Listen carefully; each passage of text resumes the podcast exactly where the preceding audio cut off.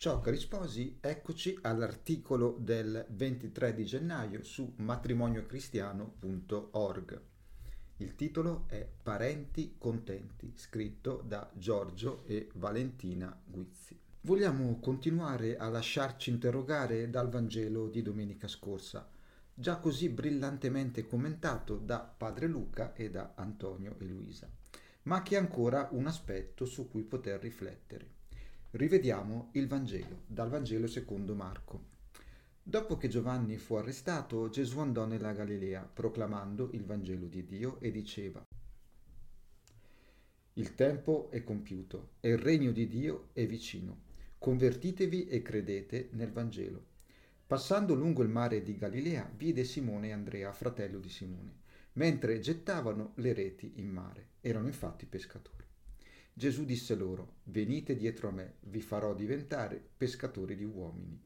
E subito lasciarono le reti e lo seguirono.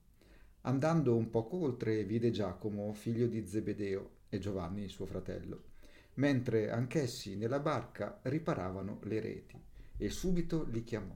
Ed essi lasciarono il loro padre Zebedeo nella barca con i garzoni e andarono dietro a lui.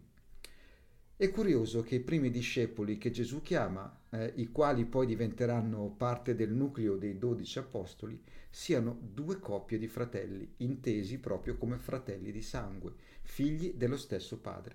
Sarà un caso? No, di certo.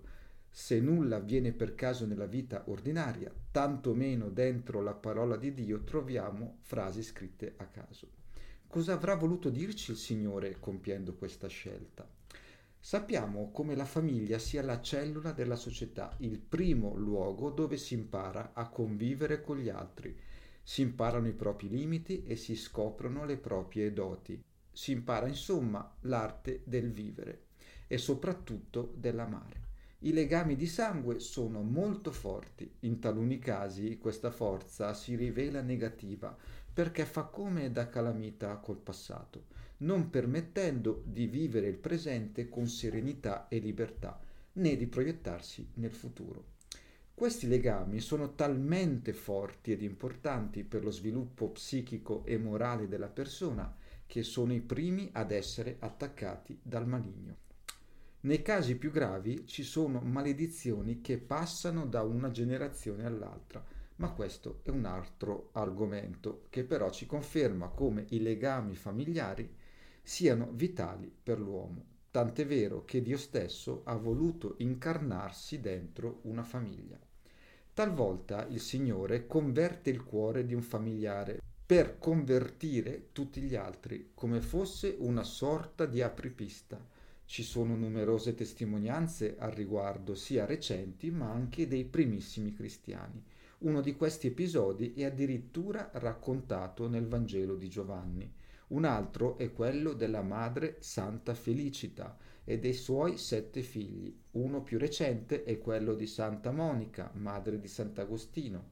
Quando il Signore chiama fratelli e o sorelle a seguirlo per la via della, della consacrazione sacerdotale e o virginale, questi legami così forti già di natura aumentano il proprio influsso positivo e si perfezionano per diventare fonti di grandi grazie per la Chiesa intera.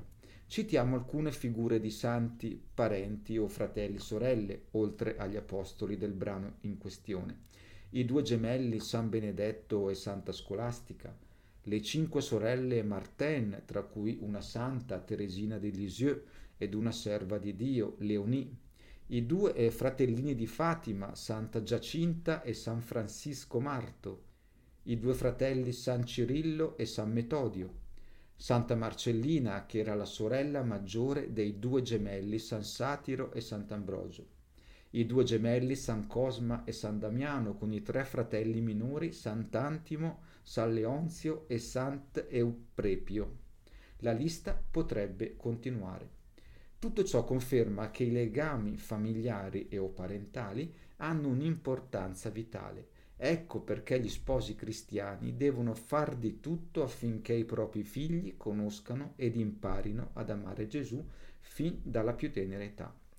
E se i convertiti siamo proprio noi sposi? Di sicuro il Signore ha il progetto di parlare ai cuori dei nostri parenti e o familiari attraverso di noi. Quando serve, con le parole, quando esse si rivelano non necessarie, sia la nostra vita a parlare, le nostre scelte, le nostre abitudini sante, i nostri gesti, i nostri comportamenti. Coraggio sposi, non temiamo di fare gli apripista, meglio avere i parenti contenti che i parenti serpenti. E con questo vi saluto, ci vediamo alla prossima.